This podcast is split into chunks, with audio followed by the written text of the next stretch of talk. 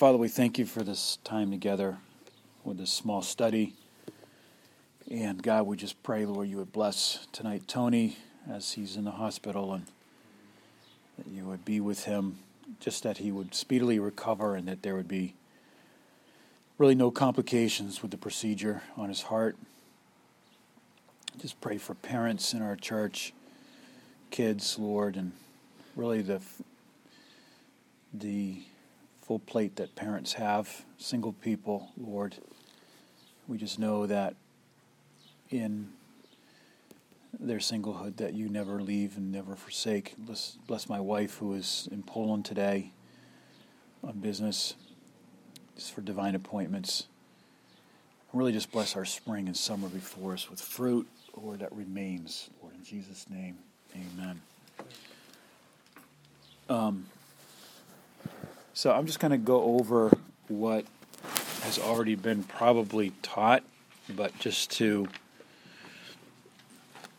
These Sunday nights, you know, I, I like teaching some core, you know, core essentials for that really that over the years in ministry of greater grace that I've received teaching that I think are very beneficial and that you don't really find a lot of times in Christianity and maybe there is somewhat of a discussion on the topics that we talk about on Sunday nights, but you don't, I don't know, I don't really find a lot of teaching on these subjects. And so um, this morning we were talking about faith, and I just want to just briefly look at that, that, um, because deception is really whenever we depart from thinking and walking in faith. And 2 Corinthians 5 7 states that we walk by faith. And the devil wants to get us to function outside of faith, to not walk by faith, because if we can walk by faith, then everything is by sight. And the devil really has a handle on manipulating the world of sight and sound. And the characteristics of the last days is Luke 18 8, that there is very little faith. And so we said this morning that true faith is trust in an unchanging, unfailing person, Jesus Christ. And that Jesus Christ is the author and finisher of our faith in Hebrews 12 2. He's the beginner and the finisher of it. And there's no faith inside of us um, naturally so it all has to really come from God. And we just talked about the philosophy of the leap of faith. Remember Soren Kierkegaard, who was the philosopher in the mid 1800s that um, propagated the idea of the leap of faith. And a leap of faith is a, just an act of desperation.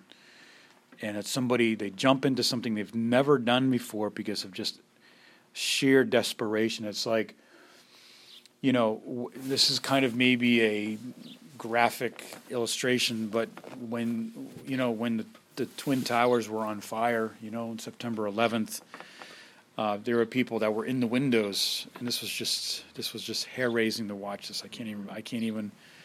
It's just unbelievable. But they were in the windows, and they had fire behind them, and then they had like a hundred story drop in front of them, and they jumped because that was that that was an act of desperation and and that really is not faith. That is really an act of desperation, and that's not the kind of faith that God calls us into. When we take a step of faith, our foot is going onto the hand of God, and we can trust in His person and the faithfulness of God. And so, um, and I'm going to talk more about this in the series of faith, but later. But um, whenever we stop living in by faith, then our whole world changes. And um, Paul spoke about a, um, uh, the situation with shipwrecked faith. Do you remember that when Paul said?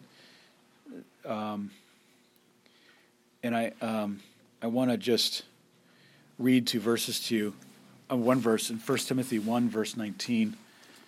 And this is really, I say this because maybe this is not a problem for us today, but the day will come when you will you will be presented by the devil to or by yourself or by other people just to throw it all away and just say, you know what, I'm not going to do this anymore. 1 Timothy 1, verse 19, Timothy said, having faith with a good conscience, uh, which some having rejected concerning the faith have suffered shipwreck. And what is he saying here is that when we just stop living in faith and trusting God, then our whole life becomes a shipwreck. We just we lose our compass and we just drift into boulders or reefs or things underwater that we don't see, like the Titanic hit that iceberg.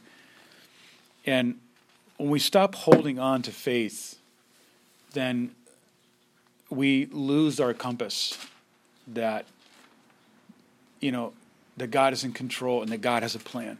And um, I don't know if you ever read the story of um, Anne Frank and Corrie ten Boom. Have you ever heard of those two ladies? Mm-hmm. Uh, they wrote a book. They were in a Nazi prison camp, huh? Mm-hmm.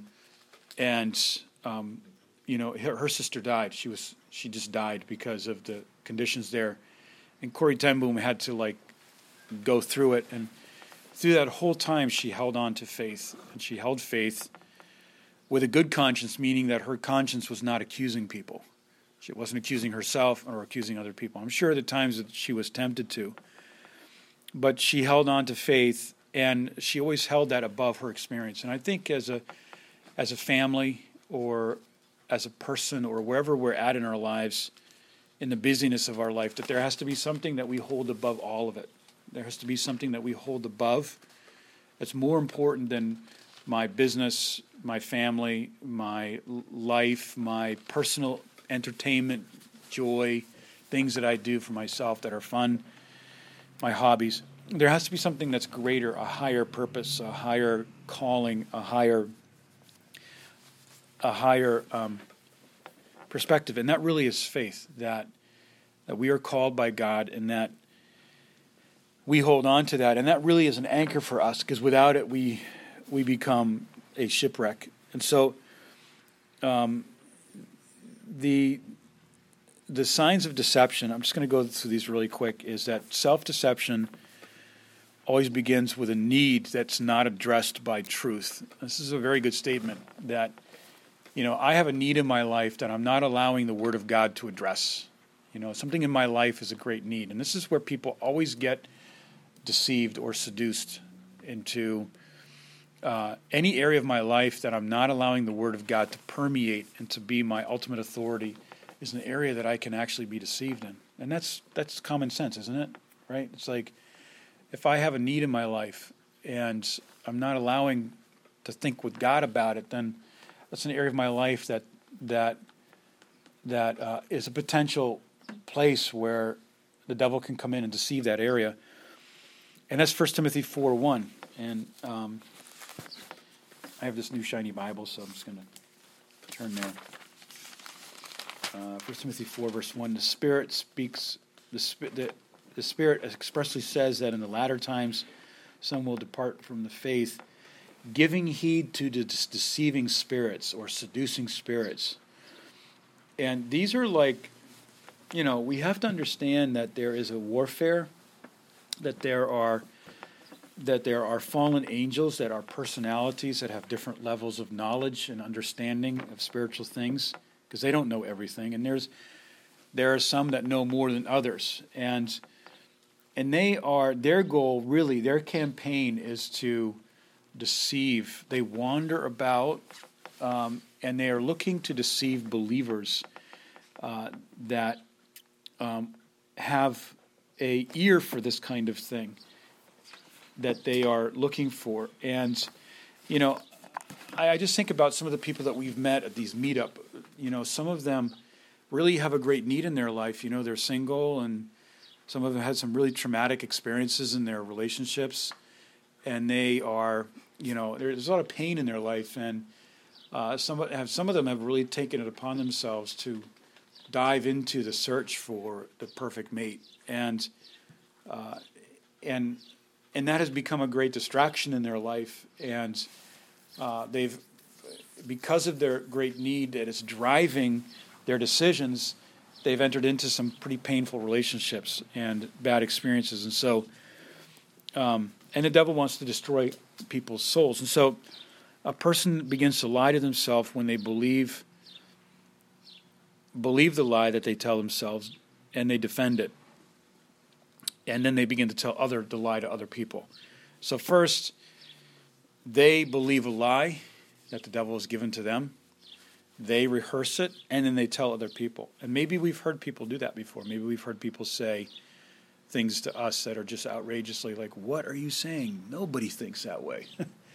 like, why have you, why do you keep saying to yourself and to other people that this is what your situation is? And there's probably a wide range of situations that we could talk about, but we've all met them, haven't we? And maybe we ourselves have done that. And so, uh, that is a sad process. So there's seven ways that we can deceive ourselves. Number one, 1 Corinthians 3:18 just being wise in our own eyes. Just being wise in my own eyes. And we, we used to call that in, back in the days of high school conceited. You know what? That, you know what that is, right? Someone being conceited. Never. Huh? Never. Just a person that knows it all, you know. And that's really a, a bad situation to be in when when um. And number two, uh, 1 Corinthians 6, verse 9, uh, just living it, lawlessly. You know, when a person just lives lawlessly and they are just not accountable to any law, to any, you know, they they bash the police, they bash the government, they bash this, they bash that, and it's, you know, and it, it's just, um, you know, we we set ourselves up to be self-deceived if we live in what is called amorality. Um, we just uh, we are not above the law, and when a leader or a politician or a person gets to the point where they are above the law, then that's deception, right? They uh, so number three, um, 1 Corinthians fifteen thirty three. Um, evil companionship, when we just are around people that have a very evil influence on our lives. You know, and I'm preaching to the choir here, but maybe there's just some points that we can share with other people. 1 Corinthians 15 33. You know, like um, Proverbs 13 20, I believe it is, isn't it? That if you spend, if you hang with the wise, you will be wise. Let's see. Proverbs 13 you are who your friends are. Mm-hmm. Yeah. That's the biggest one. Yeah. And so, like, and this is important because if we don't want to spend time around people that are going to tell us the truth, then we're going to live 1320. He who walks with the wise will be wise, but the companion of fools will be destroyed. That's uh, Proverbs 13, verse 20. sometimes, you know, you have family or something that yeah. they're not saved or whatever can't just say, I'm not going to talk to you anymore. You no, know? no, yeah, of course. That's not, that's not Family is, yeah, and then in those kind of relationships, we just friends that for years you're your real friends, but they're, you know, they know you're a Christian and all, you know, and they even brag about it, but they don't want to, yeah, take it. They don't want to go there. You know what I mean? They just have their own life and they do what they, yeah, consider is right. I guess. It's just when we like surround ourselves with people that are only going to tell us what we want, what we want to hear you know, narcissistic. Um, yeah, groups that have to stay together. They believe same things. Like, yeah. Um, and number number four, uh, Galatians chapter six, verse three. Galatians six, verse three, an overestimation of self-importance. you know, maybe some of us don't have these issues. Uh, just being, just l- overestimating yourself, thinking higher of yourself than you really are, and um, we as people have a, a, a real tendency to overestimate, you know, like how important we, we really think we are. And that's why we have to think God's, perse- God's perspective about us. And uh, number five, Galatians 6, verse 7. Galatians chapter 6 is the first few verses there are great verses about deception. Galatians 6, verse 7 is uh, sowing thinking we're not going to reap. You know, I can do this and get away with this, but it, but the, but it, it just doesn't happen that way. You know, on Facebook you see these funny these funny videos they call they, they call karma sometimes about people the way they drive or what they do comes back on them and it's kind of comical the way it happens. You know and it's we don't believe in karma. Karma is you know eastern philosophy. But it does it does exist in the sense that what you do what you sow is going you're going to reap. And if we don't think that we're going to reap what we're sowing then we're deceived. Um, james 1 this is number 6 james 1 22 and 23 uh, when we hear with no application we're not doing what we're hearing and uh, James says, "Don't deceive yourself. Don't be just hearers of the word, but do be be you doers of the word also." Uh, and I think that this is a really big thing in America. Like people can listen to a great message and nod their heads, and then just have no intention of applying it in their life, and so that creates deception. And then number seven, last one, First John one verse eight, thinking that we don't have any sin. Now, most of us, that's not a problem. We know that we are sinners, but there are some people that just say, I have no sin, or I am not sinning in that area. So, um, so anytime we just are, um, anytime we are um, in a place where we think that we are not susceptible to any of these things, and we are a candidate for self deception. And that's why. Um, and so, what does the devil try to do? And then I'm just going to finish up with this. What does the devil try to do in our life? Um, and I think it was already spoken about last week the four stages of deception. One thing I just want to really look at is um, John 8, verse 37. And this is an interesting, interesting um, verse about what Jesus said about the Pharisees in John 8, verse 37. That where does faith come from? Faith comes from the Word, right? I hear the Word, I mix faith with it, I trust it, and then faith begins to grow in my life, right? I'm not trying to grow faith. Faith is just a natural response to when I just look at Christ in my life and when I begin to focus on Jesus Christ, because He's the author and the finisher. So the more that we discover about the nature and the life of Christ, the more that we trust and the more that we have a capacity to believe God for things. And so, what is the devil going to attack in your life, friend? What's the first thing the devil is going to attack in your life? The very first thing. Probably one of the top things he's going to attack is the Bible in your life, just being in a place hearing the word. And this is John 8, verse 37. It says this uh, I know that you are Adam's descendants, but you seek to kill me because my word has no place in you. And this is a sad situation because the Pharisees wanted to kill Jesus Christ because there was the word of God had no place in them.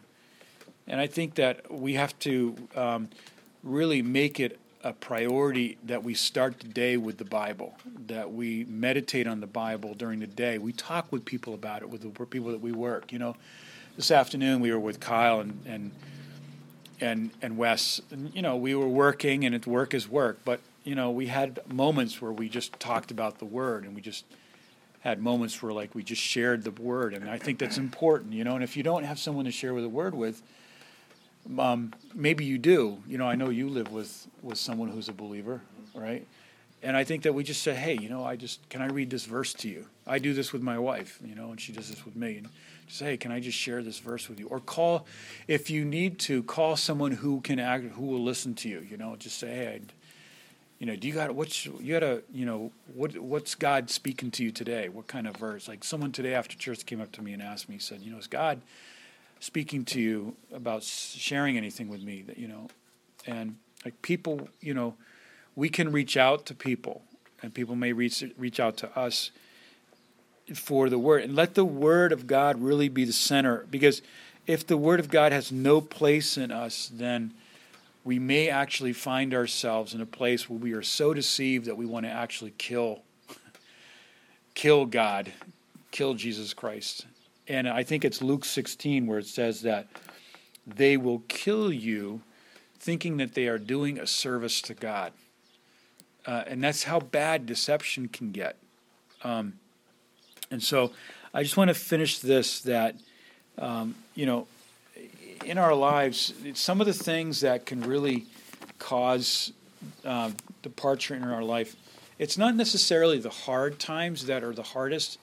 What are the hardest times are the times of great blessing in your life, when there's a lot of peace or a lot of blessing or, or you know, the, the lack of warfare in your life. And it actually can make us a little lackadaisical in the sense where we drop our guard and you know, David said, "Don't feed me, don't feed me too little, and don't feed me too much.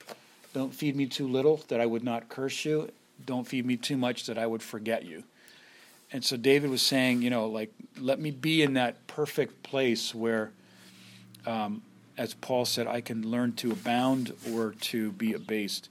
And so deception really is something that happens whenever we, whenever we just step away from the Word of God being our base in our life. And you know, like when somebody gets lost in their life, always just take them back to the Word. You know, like when you counsel somebody, just say, "Hey, what's the Bible say? You know, what's the Bible say about this subject?" Um, maybe you don't know, get counsel. You know, there was one lady, uh, you know, that came to someone in our church and that needs counseling, and uh, that's that's what we're here for. The church is the only place really where, you know, we may not be, uh, you know, we may not be as huge and fancy as like Willow Grove Mall, but you know, we are or King of Prussia Mall, but we really do have a lot of content. People in our church do have content. We're growing, and so uh, those are just a few things about deception that I just want to keep keep us in mind of, and and uh, just remember that uh, when we are around other people that challenge us, it's probably very good because that's when we grow the most, right? That's when we grow. Amen. So, any comments or questions on that?